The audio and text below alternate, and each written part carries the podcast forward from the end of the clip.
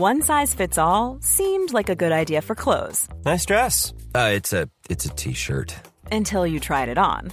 Same goes for your healthcare. That's why United Healthcare offers a variety of flexible, budget friendly coverage for medical, vision, dental, and more. So, whether you're between jobs, coming off a parent's plan, or even missed open enrollment, you can find the plan that fits you best. Find out more about United Healthcare coverage at uh1.com. That's uh1.com. Burrow is a furniture company known for timeless design and thoughtful construction, and free shipping, and that extends to their outdoor collection. Their outdoor furniture is built to withstand the elements, featuring rust-proof stainless steel hardware, weather-ready teak, and quick-dry foam cushions. For Memorial Day, get 15% off your Burrow purchase at burrow.com slash ACAST and up to 25% off outdoor. That's up to 25% off outdoor furniture at burrow.com slash ACAST.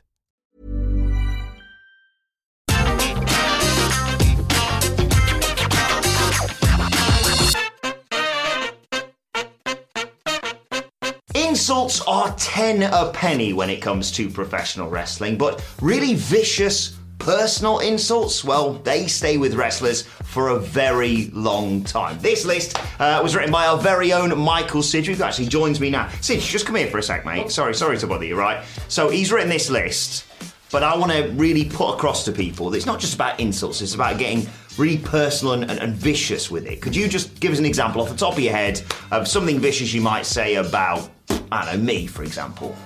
Wilborn, you failed dismally in radio because people could sense through the airwaves how insufferable you are in real life. Yeah. Perfect. Nailed that. Thanks, mate. so, with that in mind, I'm Adam Wilborn from What Culture, and these are the 10 most vicious personal insults in wrestling history.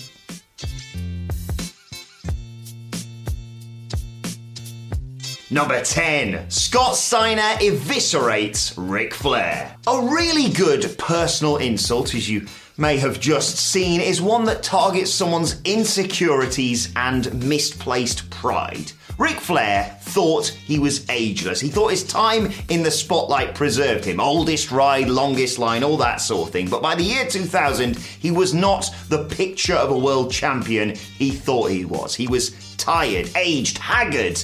And Scott Steiner let him have it with both barrels. And this is a man, let's not forget, who said this about Stephanie McMahon. Now it's worse because, you know, got one of the biggest cunts running it, you know? Like, Stephanie McMahon, what, the you know about wrestling, know? So, yeah, as you may have guessed it, this is a guy who doesn't really give a toss what you think about him. What he thought about Ric Flair was that he had more loose skin than a Shar Pei puppy, and once he said that, I could never unsee it, and told him that all the money he pissed away in his prime, maybe he should have saved some of it, maybe sold the jet, took a cab, and fixed those crooked yellow teeth. And this is entry number 10. Number 9. Cody Rhodes burns Disco Inferno alive. Disco Inferno is a podcaster, and if you like podcasts, What Culture Wrestling, wherever you get your podcast from. But anyway, Disco Inferno is a podcaster with one bad faith take. Everything remotely connected to All Elite Wrestling is crap basically. There are two reasons for this. Number one, anything that is ever remotely popular will always have a group of fans that dislike it no matter what. And when it comes to AEW, the WWE Vincells are out in force, as you may have seen on social media. But I think the main reason for his dislike of AEW is the time in 2018 when Cody Rhodes buried him on Twitter. Basically, what happened is Disco Inferno tweeted that nobody knows how to work anymore after a spot went wrong between Cody Rhodes and Kenny Omega, resulting in Cody suffering a cut above his eyelid. Cody Rhodes responded to this tweet by Disco Inferno by saying, Stop! You know nothing. You have drawn zero dollars. No fan has ever left a show thinking about you, and you are lucky to be a juiced up double lifer over with the boys type in an area where you hid in plain sight, coasting on others' success. Couldn't hang then, can't get booked now. And there is not enough cry laugh emojis on Twitter that can remove that stain. Number 8. Mike Graham shakes his head at Jeff Jarrett's drawing ability. Jeff Jarrett is never truly appreciated as the fantastic mid-card act he was because, well, he himself bristles at the notion. And before Jarrett and WWE were on good terms, Vince McMahon did the old DVD hatchet job on the former WCW star in the rise and fall of WCW, akin to the Ultimate Warrior DVD debacle, basically. Uh, there were reasons given in this DVD as to why we had the fall part of the rise and fall of WCW. Maybe it was because the NWO recruited too many members, but they really focused in on the fact that Jeff Jarrett's ego was over prioritized and that effectively killed the promotion. Now, that may well be a bit of a stretch, but it doesn't stop the fact that we got this absolute belter of a put down as a result of it from WCW road agent Mike Graham, who said of Jarrett, he drew 6,000 guitars and never drew a dime. It's not true that Jeff Jarrett single handedly killed WCW. Doesn't stop that line being an absolute belter, though. Number seven, Bret Hart doesn't rate Triple H too highly. In an interview in 2013, Bret Hart was asked to give his thoughts on the Triple H versus The Undertaker match at WrestleMania 28, which of course went down inside Hell in a Cell. Now, subjectively for me, I thought that match was absolutely fantastic. There was a moment in that match where you thought, oh, well, I guess the streak's over then because this is Triple H, this is Hell in a Cell, and he's just been super kicked into a goddamn pedigree. No one's kicking out of that. It was epic. Bret Hart didn't quite rate it as highly. When asked to give it a rating out of 10, he gave it 4. And 4 is just, it's so perfect there, isn't it? Six would have been a good sort of stinging response, only slightly above average for one of Triple H's best matches. Five's too bland. Three is too close to just outright crap matches. Four basically is Bret Hart saying that Triple H he's so dull he struggles even for competent mediocrity.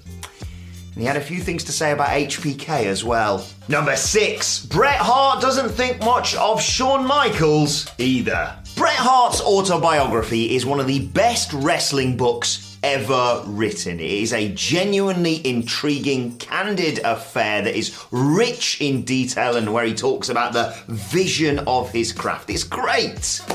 It's also piss funny in segments where he tries to rip Shawn Michaels a new one. Look, I think it's fair to say that Bret Hart and Shawn Michaels didn't quite get on, and it was Shawn Michaels' obsession with being sexy that really rubbed Bret the wrong way. This whole boy toy image it didn't work for him. And in the book, he talks about Shawn Michaels as gyrating out there like the stripper he must have been in a previous life. That is objectively a tremendous put down because effectively what he's saying there is he is more of a stripper than a pro wrestler. But hey, it's not his fault. He can't do anything about it. If you are more of a Shawn Michaels fan than a Bret Hart fan, chances are I don't care for you as a person. Number five, MJF's cheap heat is money. MJF is the last of a dying breed. He is one of very, very few who knows how to get a very specific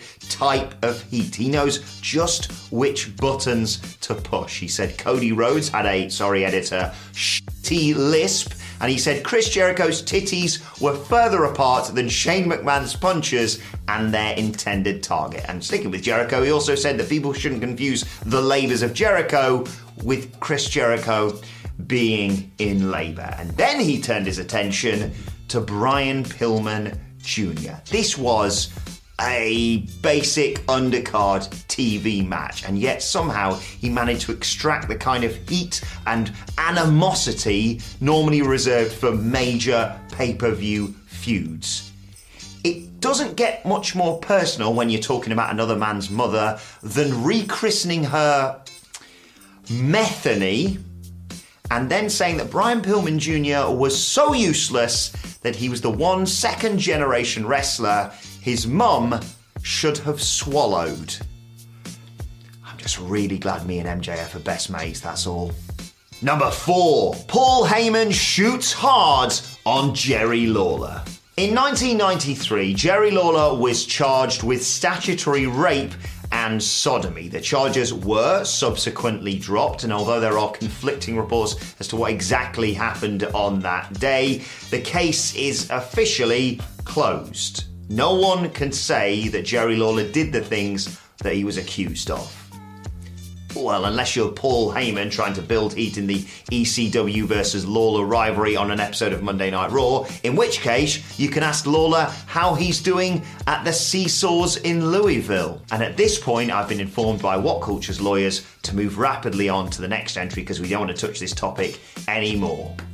Well, other than. Number three, as does Doug Gilbert. Jerry Lawler willingly embraced the role of being the horny on main commentator throughout the Attitude Era. He welcomes jibes about the fact that he likes to date younger women. He said himself he's only embarrassed to be with a younger woman when they order paschetti at the restaurant. Maybe he's okay with people taking the odd pot shot at his lifestyle choices. Is he is effectively a card carrying member of the if she were my daughter, I'd still be bathing her community. But maybe not as direct, not even zinger shot as you would expect from Doug Gilbert, who once said on Memphis Power Pro Wrestling, Jerry Lawler, you raped a little 13 year old girl. Jerry Lawler took that one rather personally. The two have subsequently made up, but at the time,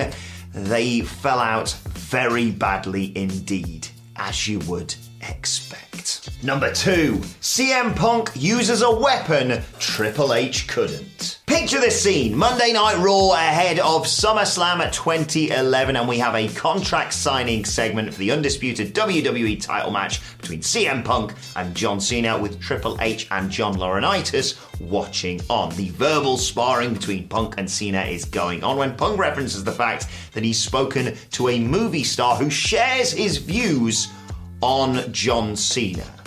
And before he reveals it, it is The Rock, of course, he says, Don't worry, Triple H, I'm not talking about you in The Chaperone because, I mean, what he's saying there is, You're not really a star, are you? Triple H bristled at this remark and improvised, How was your movie, by the way? I must have missed it.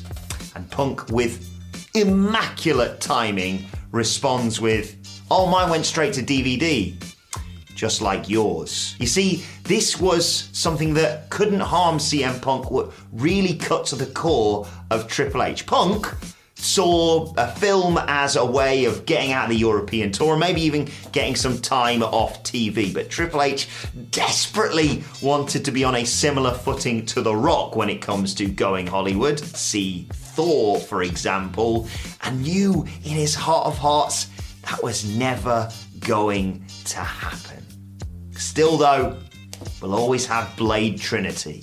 Hey, Dickface, you see my dog? Number one, the death of Billy Gunn's singles career, Various. The Attitude Era, or what about the Attitude Era, was a cutthroat time. Yes, ambition was rewarded and there was a great deal of money to be made, but be careful out there. You didn't need to necessarily be a great artist, actually, to make yourself that popular. You just need to say the word ass a lot and have a good catchphrase. Enter Billy Gunn. The New Age Outlaws were ridiculously popular at their peak, but when that act became slightly tired, Gunn, as the ripped and outrageously tall member of the group, got the push.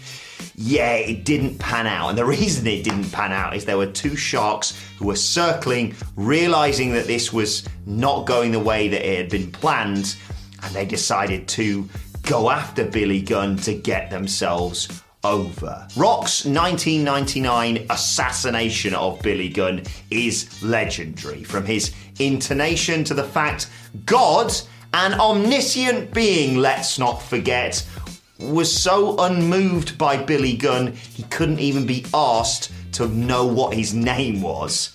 And then, two years after that classic, Edge took what was left of Gunn's corpse and buried it by promising not to Billy Gunn the King of the Ring title.